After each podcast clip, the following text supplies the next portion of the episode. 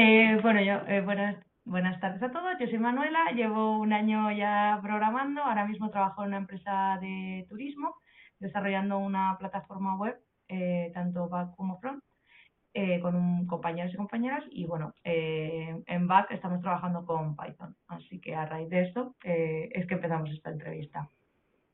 Eh, si queréis os podéis presentar. Eh, Clara, empieza tú si quieres. Vale, hola, pues yo me llamo Clara Martínez.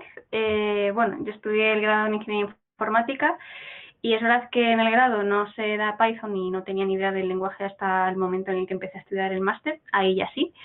Eh, yo hice un máster en ciencia de datos y claro, eh, con la ciencia de datos pues mmm, Python es un must. Eh, en este momento lo, mmm, fue que lo descubrí, me gustó muchísimo y bueno, pues ya empecé a trabajar profesionalmente en una empresa que programaba en Python. Eh, llevo como tres años en esta empresa.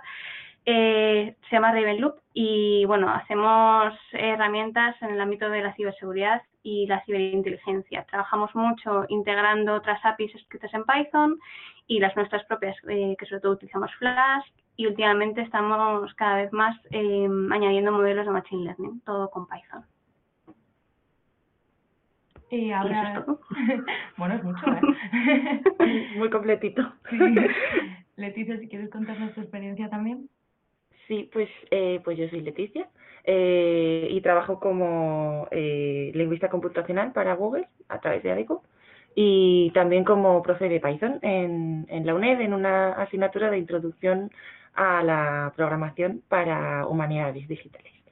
Y, y bueno, eh, es para perfiles de humanísticos, eh, pues eh, filologías, gente que ha hecho historia, periodismo, mm, cualquier carrera no técnica. Y, y pues eso, es a nivel eh, que se puede hacer con la programación, eh, si quieres aplicarlo en, en, no sé, en investigación, en lexicografía, en edición, no sé, tiene muchísimas aplicaciones, entonces mm, eh, es una pena, ¿no? Que muchas veces no se enseñe eso a, a, otros perfiles. Entonces ahí estoy yo, llevo también eh, tres años ya y estoy muy guay. Qué bien. Sí, bueno, esta charla eh, justamente es Python para principiantes. Yo, eh, por decisión de mi profesora, empecé estudiando front, eh, no por nada, sino porque es un feedback mucho más eh, rápido, mucho más momentáneo, entonces eh, también como que motiva más, ¿no? Supuestamente, para gustos los colores, pero que se suele plantear de esa manera. Entonces os quería preguntar eso, si Python creéis que es un buen eh, lenguaje de programación para empezar a programar directamente. Yo creo que sí es un buen lenguaje porque eh, Python, a diferencia de otros, tiene una curva de aprendizaje más baja y además es más intuitivo, más amigable para, la primera, para una primera toma de contacto, una persona que todavía no ha programado. Entonces, por ese aspecto creo que, mm, que es verdad que al principio, cuando es la primera vez que vas a enfrentarte a la programación, Python te ofrece un feedback más instantáneo, es más rápido que empieces a ver cosas que has construido que en otros lenguajes que a lo mejor tienes que comenzar a entender un poco más eh, cómo se ejecuta, eh, qué es lo que hay por detrás. Python es más inmediato en ese aspecto y yo por eso creo que, que es un buen lenguaje. Vamos, yo en la carrera empecé con Java, no me gustó y pensé que la programación no era para mí y luego llegó Python y lo cambió un poco todo. O sea que quizás eh, si hubiese empezado con un lenguaje más amigable, después me habría sido más sencillo entender otros lenguajes. Sí, o sea, yo estoy de acuerdo. Mm, por si no, no usaría Python para enseñar a la gente a programar. Entonces, eh, sé que hay gente que puede pensar que es tan fácil o hace como tantas cosas por ti, ¿no? Yo no sé mucho, pero por hablan, hablando con gente que pues que desarrolla y que, que programa en Python como en su trabajo en el día a día, eh, sí que me dicen como que por ser un lenguaje tipado, por, por hacer, tomar él ciertas decisiones, ¿no? Sobre memoria y así, pues que, que puedes pensar como que todos los lenguajes hacen eso, o que no te tienes que preocupar por eso, o cosas así, pero, pero es que depende mucho también de para qué lo quieras usar, si no si es pues para ver de qué va la programación o para, yo qué sé, hacerte pequeños scripts para ti y cosas así, pues mm, no hace falta que empieces por C o por Java o cosas así más, más complicadas que luego ya si ves que lo necesitas porque se te queda corto Python o yo qué sé, no sé tampoco con la de librerías que tienes si te puede quedar corto, pero bueno. Eh, pues eso, que, que también me parece más importante, como decía Clara, que sea motivador.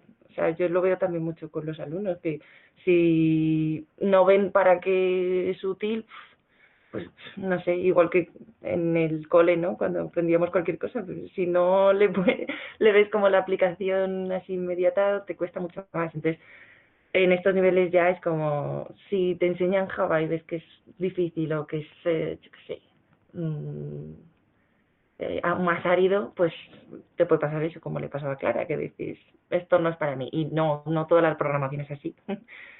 Claro, Clara, vos, aparte de ingeniería, sin estar convencida de si era para ti, ole, ole tú. ya.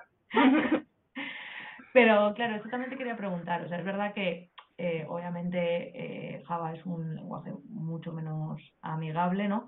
Pero sí que es verdad que permite, al ser más complicado, luego diversificarte o pivotar con mayor facilidad. ¿Python crees que es limitante de esta manera?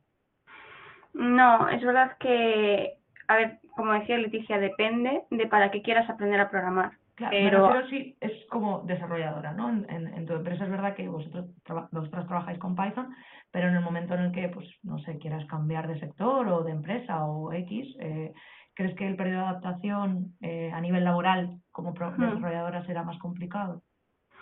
No, o sea, eh, yo lo que veo es que programar mm, es algo que, cambia tu mente. O sea, antes de programar, tu, tu mente era de una manera y después de programar es distinta. Da igual el lenguaje con el que empieces, es como un chip que tú activas. Eh, si lo has hecho con Python, si con Python has llegado a ese punto en el que ya entiendes un poco el concepto de la programación, te va a ser mucho más sencillo eh, empezar otro lenguaje simplemente tendrás que aprenderte y tendrás que estudiar cómo, son, cómo es el léxico, cómo son las reglas que tenga ese lenguaje en particular que quieras aprender, pero una vez que tú ya sabes la lógica de la programación, mmm, no veo que, que, sea un problema que hayas empezado con Python, lo veo una ventaja, de hecho. Qué bien. Entonces, Leticia, también tú decías que los alumnos se, se adaptan muy bien ¿no? a, a, al aprendizaje de, de la, a la programación. Sí, eh, pues hay de todo, ¿no? Como en, en todo lado, pero que sí que em, eh, eh, ves lo del, lo del chip que decía Clara, de eh, cuando alguien ha cogido el concepto de tienes que subdividir en tareas más pequeñas esto, o tienes que pensar en, en cómo le vas a decir esto al ordenador en pasos y, qué cosas puede hacer y qué cosas no. Entonces sí, hay gente que incluso yo creo que eh, ya sabía programar o algo, porque mm, lo, veo ejercicios enseguida que están súper bien y digo, esto con mis apuntes no puede haber sido, pero bueno, está bien, ¿no? A veces necesitas a lo mejor un certificado simplemente que te den y, y decir, poder probar que, sabes programar.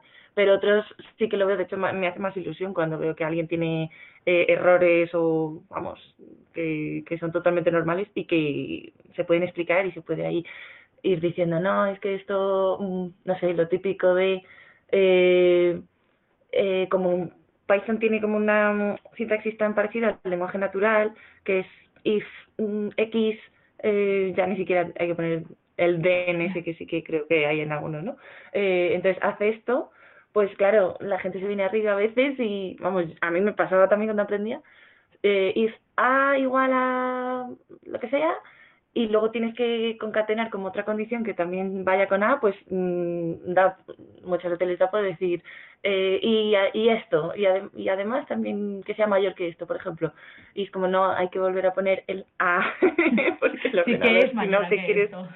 Claro. Eso también pasaba con JavaScript, ¿eh? Yo creo que eso nos pasa a todos, es, es el cambio de mentalidad, como dice Clara, ¿no? Que tienes que entender que la máquina entiende esto y esto, pero no esto y esto, o sea, tienes que decir... Eh, Claro, y que antes, o sea, que, que tienes que poner, ¿cómo se llama? Una statement eh, antes y después del and y que claro, un, si o sea, mayor que 25 eso no es una statement, tienes que poner toda la, la variable y todo eso. Entonces, bueno, pues ese tipo de cosas es lo que poco a poco se te va eh, quedando claro eh, cuando vas programando. Claro.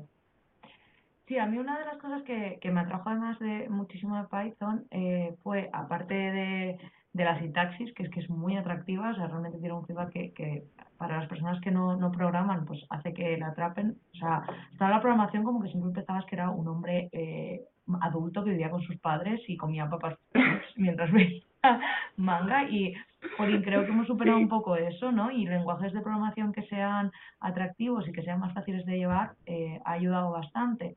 Además, Python es de los lenguajes que mejor comunidad tiene, tiene eh, mm, ya no solo de mujeres únicamente, como las Pay Ladies, sino también eh, hispanohablantes, o sea, como que también siempre pensamos que el, el, el ídolo programador es un hombre blanco, europeo, mm, normalmente anglosajón, por supuesto heterosexual, ¿no? Como que no hay más abanico que eso, ese es el señor triunfador. Y, y sí, o estadounidense. Sí, sí, sí, por supuesto. vamos. Por supuesto, ya eh, abre la empresa en el garaje de su casa, pero le financian un millón de dólares para la primera startup. Pero bueno, ¿De dónde creo que eso lo estamos rompiendo un poco, ¿no? Y, y es verdad que cuando empecé, tuve la suerte de que a mí me dio clase una Pie Lady, entonces me, nos abrió enseguida la, la comunidad, pero es que es muy atractiva, o sea, realmente es muy amigable, te dan ganas de seguir aprendiendo y de, de preguntar dudas y de formar parte de la comunidad. ¿Vosotros os sentisteis así? O sea, eh, no sé si estáis participando en alguna comunidad de Python, eh, pero os, os sentís como más arropaditas. Sí, desde luego. Bueno, yo soy parte de la comunidad de PyLadies y, mm, y yo que, vamos, en la carrera no conocía nada de, las comunidades, yo no sabía que, que existían estas cosas. Y cuando supe que había gente que se había reunido para apoyarse unos a otros, para mm, compartir material, para hacer cursos, pequeños workshops, para conocerse, me pareció genial. Y yo no lo había visto en otros lenguajes ni en otros en, en otras épocas de la vida, ¿no? Ha sido como esto un poco más reciente y quizás porque mm, por estas nuevas generaciones que están surgiendo, ¿no? Que estamos como más involucrados mm, y somos como que nos interconectamos más, entonces quizás que ha coincidido un poco el lenguaje con la generación y ha surgido así, pero vamos, eh, yo estoy encantadísima. Sí, puede ser. Eh, yo también estoy en PyLadies, he ido a algunos cuantos meetups. Y, y yo también al principio me parecía como una cosa súper rara y súper yankee, ¿no? De, de, muy de las pelis y así de, uy, eso de dar a la comunidad, así, no sé, me parece muy raro, pero claro, luego lo pruebas y, vamos, lo pruebas, vas a algún meetup y así y dices, ah, pues, pues no está mal, ¿no? Es gente que se junta y, y, no sé, comparten recursos y así, ideas y te ayudan si eres nuevo, sobre todo veía mucho, veo en, y sigo viendo, ¿no? En Python mucho apoyo al nuevo y bueno, en otros lenguajes también, pero es verdad que yo no estoy muy metida en, cosas así muy avanzadas, ¿no? Pero que mm, yo sobre todo, no sé, cuando he visto otras comunidades, en plan un grupo de usuarios de algún programa o algún, no tenía por qué ser comuni comunidades de, de lenguajes, ¿no? Pero siempre me parecían cosas muy de nicho, de gente que sabía mucho, que usaba mucho el programa y que discutían cosas en plan, ay, sí, porque esta funcionalidad de aquí, mmm, yo me he hecho una macro para no sé cuántos, eh, sí, es, lo habéis adivinado, estoy hablando del Word.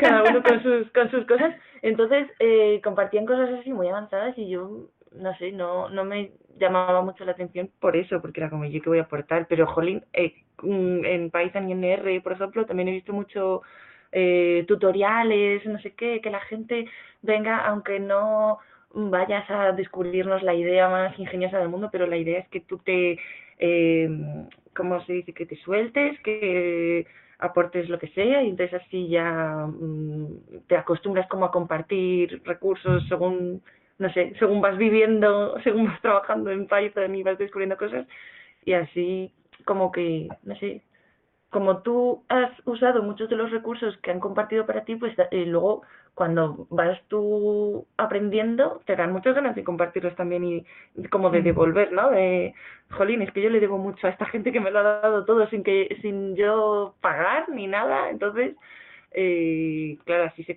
se construye la comunidad, supongo que. Sí, hay muchos talleres. Hay muchos talleres como, pues vamos a hacer una landing page, vamos a hacer, o sea, hay muchos talleres de cosas muy básicas, de hacemos una videollamada, o sea, me pongo en Meets y que la gente me vea y tal. Y eso es atractivo, ¿no? O sea, al final ha pasado de ser algo de nicho, de el desarrollo en general, ¿eh? la programación en general, algo de nicho, de gente súper inteligente, que, que, tiene que ser súper dotado automáticamente, o sea, no hay otra forma de que si no eres sí. súper dotado no puedes programar y además tienes que ser un poco antisocial, o sea, no puede haber nada de eso, a, a pues ser, además, eh, una, algo bastante sano, o sea, no, no son comunidades tóxicas, a ver, que lo sabrá, ¿eh? que no, no digo en todos lados hay, ¿no? Pero que en general es eso, es, algo muy colaborativo y eh, muy enriquecedor. O sea, aunque no programes, te, apetece estar, ¿no? Entonces tienes que programar para estar, ¿no? Eh, sí. Es que un poco así, eh, también quería preguntarte, claro, porque tú, Leticia, trabajas en una de las como grandes empresas, ¿no? Eh, como lingüista. O sea, tú... Sí. Entonces, eh, me gustaría preguntar, y bueno, Clara, tú también eh, ahora mismo estás desarrollando, es verdad que es ciberseguridad, pero bueno, que también al final es seguridad que necesitamos, ¿no?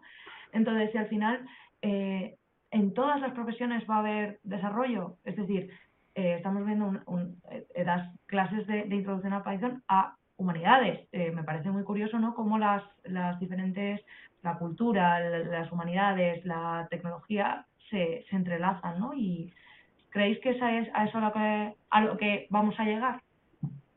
Pues um, un poco sí, o sea, um, yo lo que veo es como que se va, lo que decías tú, se va democratizando el acceso al código, ¿no? Entonces, eh, a lo mejor antes no hacía falta que lo supieran más que los entendidos y, y nos hacían pues interfaces amigables a los demás y ya, pero cada vez más es como que si no entiendes un poco, al menos entender cómo funciona y así, y luego también mmm, participar activamente en ello y tener como más poder en Internet y en, eh, no sé, bueno, Internet y, sistemas informáticos que gobiernan tu vida, pues entonces no vas a, a, a poder tomar como decisiones informadas, ¿no? Y, y entonces ya no es solo para el trabajo, que también, o sea, yo, por ejemplo, eh, también otra comunidad en la que estoy es R-Ladies Madrid eh, y en la organización. Entonces, una de las primeras, en uno de los primeros meetups, a mí me sorprendió muchísimo que había chicas de biología y de, meteorología y así, y, y yo decía, jolín, son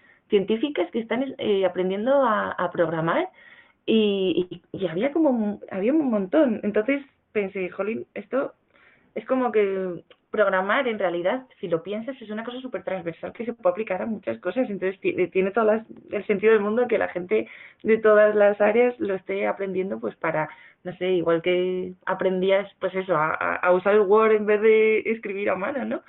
Pues eh, esto igual. Entonces, mmm, ya no solo eso para, la, para el trabajo, sino para entender muchas cosas de lo que pasa en el mundo, pues eso, con la comunicación en Internet, con eh, ahora que quieren, bueno, está como de moda, ¿no? Meter inteligencia artificial en todas partes, en el gobierno, en los bancos, no sé, entonces, aunque solo sea entenderlo, sí que creo que poco a poco deberíamos, por lo menos, eh, pues estar como educados en eso, ¿no? Y cada vez eso que decías de, de que te habías encontrado mucha gente de biología en, en R, R Ladies, es verdad, la, Sí. el grupo, eso también me suena a mí en el máster de ciencia de datos, había gente de todas las carreras, había abogados, y que digo, pero, pues es que es, es así, o sea, ahora mismo eh, se ha expandido tanto y está tan accesible, ¿no? Que antes era más de, pues el que ha estudiado una ingeniería o el que ha estudiado una cosa técnica es el que va a saber programar. Pero ahora no, ahora está mm, a un clic, mm, te metes en un vídeo, haces un tutorial y ya sabes hacer una función por lo menos.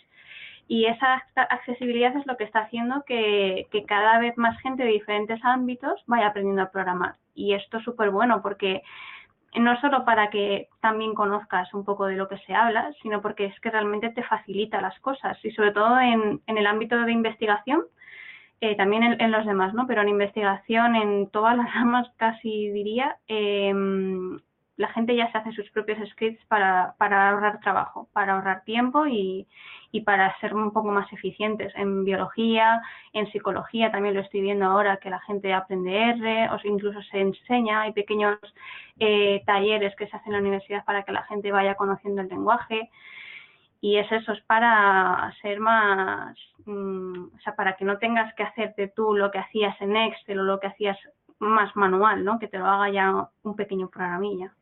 Claro, es que para investigación cuantitativa, mm, pues eso, si tienes los datos, porque a lo mejor te vale con un Excel, pero si no te vale con un Excel, pues oye, mm, aprender un poquito a programar para poder hacer eso no es, como decía Manuela, de superdotados o de que, que, todo el mundo puede aprender. O sea, yo hasta hace... Ya. bueno, esto lleva un poco a la siguiente pregunta que eh, me lo planteé justamente desde mi perspectiva. Yo empecé a programar con 27 años. Es decir, bastante mayor, ¿no? Entre, comillas. Pero porque hasta ahora ni siquiera, no es que se me diese mal o bien, es que ni siquiera había sido una opción. O sea, era algo que veía tan lejos de mi realidad que hmm. ni siquiera existía esa opción. O sea, yo puedo seguir siendo torpe con los móviles o con el y saber programar no no toda, y no saber arreglar una lavadora o sea no toda la tecnología está entrelazada no pero era simplemente como esto se me da mal ni me lo planteo no eh, supongo Clara que tú serías poquitas en la en la ingeniería. Eh, sí muy pocas. Vamos éramos creo que 10 en el primer año que somos como 400 personas. Uh, pues ya son muchas, ¿eh? O sea, tres en clase, o sea... No, bueno, en mi clase esta, eh, eh, a veces era la única, pero me refiero de todo, de todo ah, primero. Jolín, madre mía.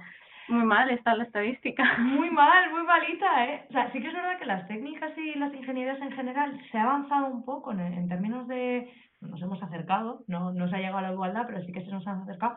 Pero la ingeniería informática sigue siendo como un bastión a conquistar, ¿no? Como algo que, que no es una opción. Y sin embargo, en los bootcamps de programación, si no es el 50% de mujeres, somos más. O sea, eh, es como que con los años, eh, no sé, caemos en conciencia, nos da la curiosidad, no, no sé cómo explicarlo, ¿no? Que, que eh, salimos más. Entonces, quería preguntaros si pensáis que las dinámicas van a ser así o si sí que vamos a, eh, pensáis que culturalmente es verdad que esta generación nos pasa por la derecha tres veces, ¿no? Pero de verdad pensáis que, que, las mujeres nos vamos a, las niñas de 18 años se van a animar a, a meterse en la ingeniería. Yo lo pienso ahora y algo que me parecía súper complicado de, de alcanzar, no decir, uy, en las mates no era tan... Y con todo lo que sé ahora, me podría, me podría haber metido en ingeniería informática sin miedo. Claro, con todo lo que sé ahora, 10 años después de haber tomado la decisión.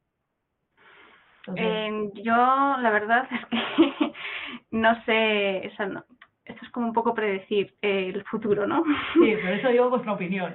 claro, sí, yo, a mí me parece curioso, porque si te vas atrás, a los 60, 70, estábamos 50-50 mm. en las ingenierías. Y luego ha habido un bajón y ahora parece ser que, bueno, en los, yo, no sabía que en los bootcamps era, había tan, tan buen mm, porcentaje de, de, mujeres, hombres, mujeres, ¿no? Pero en, en el resto, o sea, en lo que son las ingenierías, otra vez eh, ha habido un bajón. Y claro, se está haciendo mucha campaña ahora para que cada vez se intente motivar más a que haya más mujeres en la programación, porque es que es súper fundamental que haya más mujeres en el ámbito de la tecnología. Porque al final eh, la tecnología ahora está en todas partes y es donde se toman las decisiones. Y no puede ser que las decisiones se tomen eh, sin estar presentes, ¿no? Porque somos la mitad de la población, entonces tenemos que aportar en equidad. Entonces, si puede ser que, que, ahora esté surgiendo un poco más el interés y con los bootcamps que sean más accesible, eso de pie a que poco a poco se vayan matriculando más en lo que serían las, las carreras o módulos o otro tipo de formaciones mmm, como más especializados, ¿no? Para intentar eh, llegar a, la igualdad. No sé, yo quiero pensar que sí, que poco a poco irán siendo más, pero la verdad es que soy un poco pesimista en ese aspecto. no, hombre, no, yo soy optimista.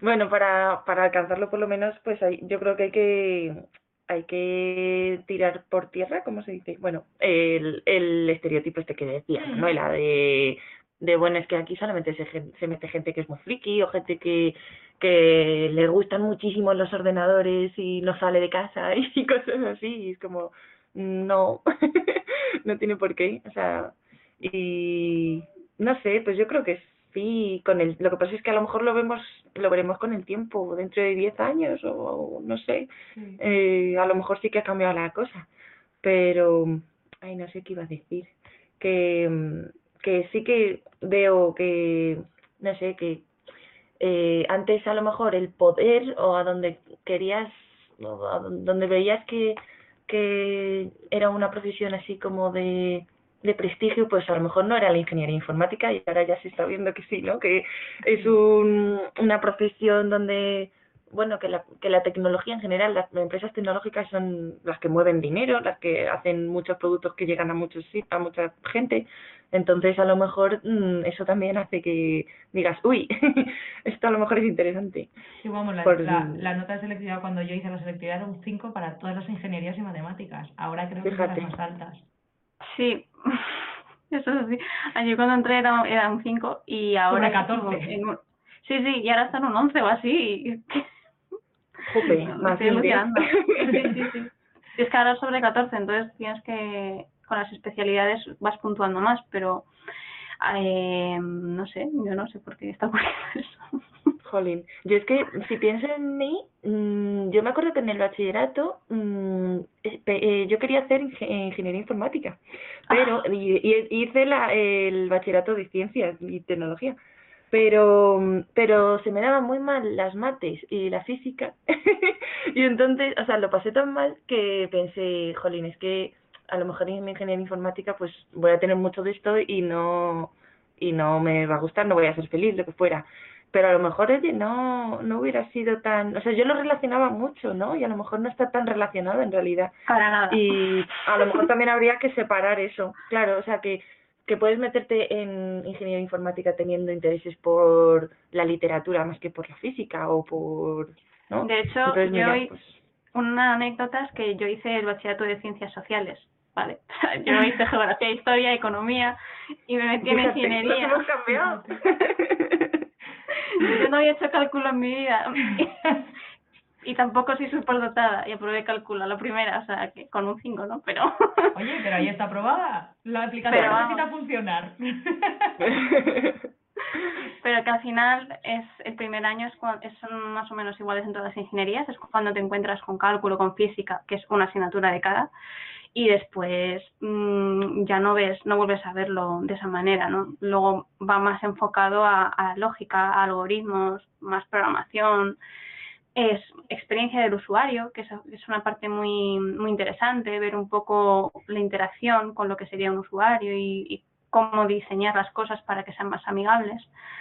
Que luego al final eh, cada uno también decide en qué se quiere especializar. Y la ingeniería lo bueno que tiene es que te, te abre muchos caminos. Tú, tú haces una ingeniería y luego no tienes por qué ser en plan ingeniero. Eh, me voy a dedicar, solo voy a aplicar código. No, con la ingeniería puedes hacer, puedes trabajar en cualquier campo, o sea, en cualquier ámbito. Puedes hacer investigación o, puedes trabajar en una empresa, pues eso, de turismo, eh, de moda, mm, en una tienda online. O sea, hay tantas cosas que videojuegos, videojuegos, claro, eso es. Sí, esto te iba a preguntar, ¿cómo terminaste en ciberseguridad? Porque es algo que es como, para nosotros suena ahora como muy, a, a día de hoy yo creo, ¿no? Como, eso es para otra gente, eh, a mí no hace falta que me cibersegurice porque yo no tengo nada. Y en verdad todos tenemos datos, ¿no? Y los patrones de consumo se basan en eso. Estamos en un sistema de consumo, una sociedad de consumo que al final pues eh, necesitamos saber protegernos de, de cómo nos pueden manipular, ¿no?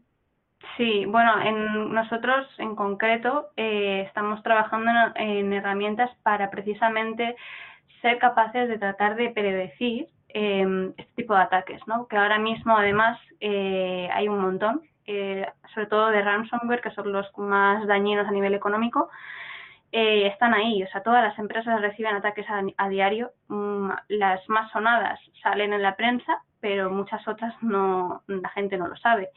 Y, y, el problema es que eso es un daño muy fuerte para la empresa, un daño económico y un daño material.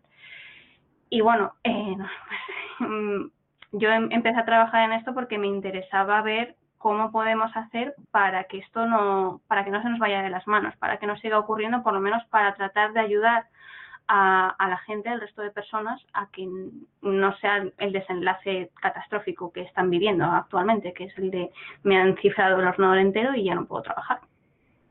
Claro, es que es muy curioso, ¿no? Porque algo que es, en teoría, ¿no? Siempre es, eh, se ha dicho que la tecnología está para aislarlos y que los ordenadores que nos van a aislar y dejarnos solos y, pues eso, el, el, el señor de 45 años que vive en el sótano de sus padres y no se relaciona con nadie. Y sin embargo, hoy por hoy, toda la aplicación tecnológica es social. O sea, es para pues ayudar a empresas, eh, pues antes tenían un jefe de seguridad, pues ahora necesitan a una programadora que consiga que no se entre en su ordenador, ¿no? O, pues eso, eh, el ser lingüista, o, o sea, to, todo lo social pasa por la tecnología y por la programación. Entonces es una evolución que ha pasado de que el monstruo de que nos, que nos iba a aislar, eh, que nos siga aislando, ¿no? O sea, sí que sigue habiendo eso, pero también ha dado mucho positivo no sé vosotras cómo, cómo lo vivís. Eh, también ahora con todo el tema del teletrabajo, eh, yo estoy solita en casa. O sea, me refiero, sí que tengo la fortuna de ir a... Pero claro, he pasado de estar en una oficina, eh, de, de construir, lo que decíamos, la programación es, se construye en comunidad, a estar en casa, que hay muchísimas herramientas, que yo creo que lo hemos llevado bastante bien, pero que aún así, pues estás más solita, ¿no? Mm, yo creo que la tecnología tiene su cara positiva y su cara negativa, ¿no? Como esto es muy, muy cliché, pero es que es así. Todo es así.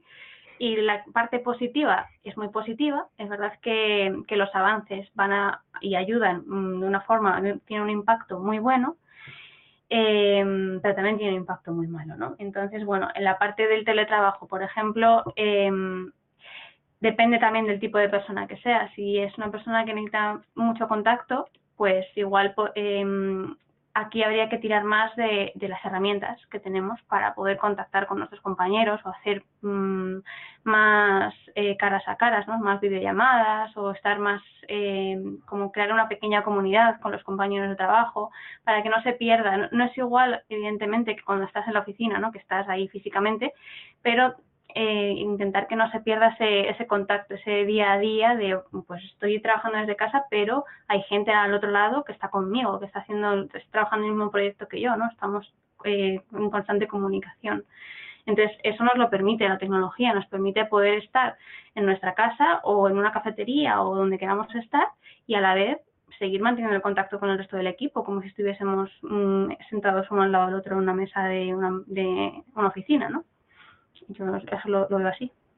Sí, y claro, al final, eh, eh, si desarrollas este tipo de cosas, tienes que tener en cuenta, pues eso, que lo van a usar humanos. Entonces, igual que hay diseño, eh, pues todo un departamento y toda una colección de saberes en cuanto a la experiencia de usuario, ¿no? También tiene que haber gente que sepa, pues esto lo va a usar, lo van a usar personas. Eh, mmm, queremos, o sea, a mí, por ejemplo, me falta el, mmm, el que se haya priorizado, por ejemplo, el queremos que la gente, o sea, nuestro objetivo es que la gente pase el mayor tiempo posible en nuestra aplicación, por ejemplo.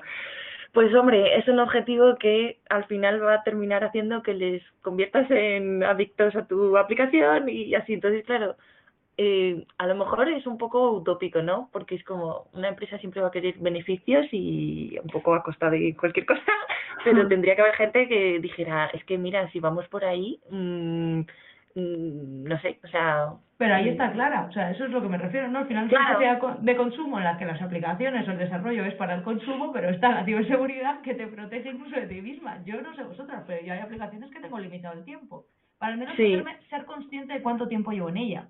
O sea, igual sí. puedo continuar utilizándola, pero al menos me hace ser consciente de cuánto tiempo estoy en ella. Entonces, sí, yo creo que nos falta un poco en general eh, como eh, educación en cuanto a eso, a seguridad y, y no solo seguridad, que lo veo como más de, de protege tus datos, ten un plan de eh, qué pasa si alguien te, te chatajea, ¿no? Con, con que va a quitarte los, los datos, lo que sea eh, sino también de, de pues eso, de tener las notificaciones apagadas si resulta que te molestan mucho, si no, pues, o, o sea, pon límites como a las aplicaciones que usas y demás, porque si no, mm, te vas a volver adicto, vamos. Eh, pero eso es como, hay, creo que hay como una diferencia, o sea, por un lado está la parte de ciberseguridad en el aspecto de protegerte de, pues si te quieren hacer phishing o quieren intentar obtener tus datos, la privacidad y todas estas cosas, pero por otro lado, lo que mencionabas, Leticia, es más como un código ético, ¿no? O sea, que las empresas programen o enfoquen sus desarrollos, sus aplicaciones con un código ético de, vale, vamos a desarrollar esto eh, tratando de que los usuarios estén el, más, el mayor tiempo posible en la aplicación, como es eh, Instagram o incluso Gmail de Google, ¿vale? Gmail también tuvo ese problema pues no, ¿no? Que llegue alguien, un departamento, un equipo de personas que se encargue de supervisar eso y decir aquí nos estamos sobrepasando este límite ético, la gente mm, va a perder el control en este llegados a este punto. Pero claro, ahí entra ya el conflicto económico, ¿no? De si realmente interesa que esto se haga. Es un, dilema complejo. Sí, al, al final eh, ha ido todo muy rápido, ¿no? Y tenemos que adaptarnos a, a todo lo que está creado. También, bueno, eh, como esto un poco para principiantes, la, la última pregunta quería haceros, las dos trabajáis en empresas potentes, por una cosa u otra. Eh, entonces, eh, ¿cómo es para principiantes? ¿Con los estudiantes o con los graduates? O, ¿Cómo lleváis la, inversión de gente nueva que no tiene un desarrollo tan, tan, tan largo, pues de 3, 4, 5 años, ¿no? Mm, vale, bueno, a ver, eh, yo te comento mi, mi experiencia actual. La empresa en la que trabajo es una startup, somos una mm. empresa pequeña, entonces no, mm, tampoco tenemos muchas ofertas, es que no estamos contratando constantemente, pero cuando abrimos un proceso, eh, nosotros no nos interesa tanto eso que mencionas, o sea, no, no buscamos que tenga cinco años de experiencia con Python más bien eh, tratamos de buscar perfiles que estén motivados, o sea, que evidentemente que encajen dentro de lo que buscamos, ¿no? Si estamos buscando una persona que sepa desarrollar en Python, pues claro, algo haya hecho de Python, pero em, lo importante es que si esa persona a lo mejor no tiene cinco años de experiencia, pero le encanta programar en Python y es capaz de hacerte eh, lo mismo que una persona que llevase tantos años programando, no me refiero a, o sea, por las ganas, ¿no? De decir, bueno, yo no he estado en una empresa, pero es que he hecho esto en, mis ratos libres porque me apasiona. Pues eso es lo que valoramos mm, en, nuestro caso. No, sé. Qué guay. Pues bueno, yo es que no uso muchísimo Python en mi día a día. Sí que nos hacemos scripts porque hay veces que es como, no sé, que lo ves útil en plan, tengo que subir todos estos ejemplos de golpe y cómo lo hago. y te, me hago un script. Entonces ahí sí que nos ha venido bien saber Python y, a la gente que entra no, no se lo pedimos porque no es algo que necesitemos, pero también sí que valoramos eso, el que, em, o sea, es que en general también, claro, nosotros buscamos, cuando buscamos gente, a alguien de, pues que tenga una filología o, o traducción o lenguas modernas, una carrera de estas, y, y que tengan, pues, mm, como nociones fuertes de lingüística. Y luego ya a partir de ahí, eh, todo lo que sea que te guste la tecnología o que no le tengas miedo o que no le tengas respeto, digamos, que, que te podamos decir, mira, tienes que abrir la terminal y buscar esto y ejecutar tal cosa y así, que te lo vamos a enseñar todo porque no porque son cosas internas y entonces tampoco las puedes saber de otra forma, pues eso lo vamos a valorar, claro. Genial. Bueno, pues si queréis lo dejamos aquí eh, muchas gracias, ha sido súper interesante. eh, y bueno, nos vemos en la próxima. Muy bien, muchísimas gracias a ti por invitarnos. Hasta luego. Gracias.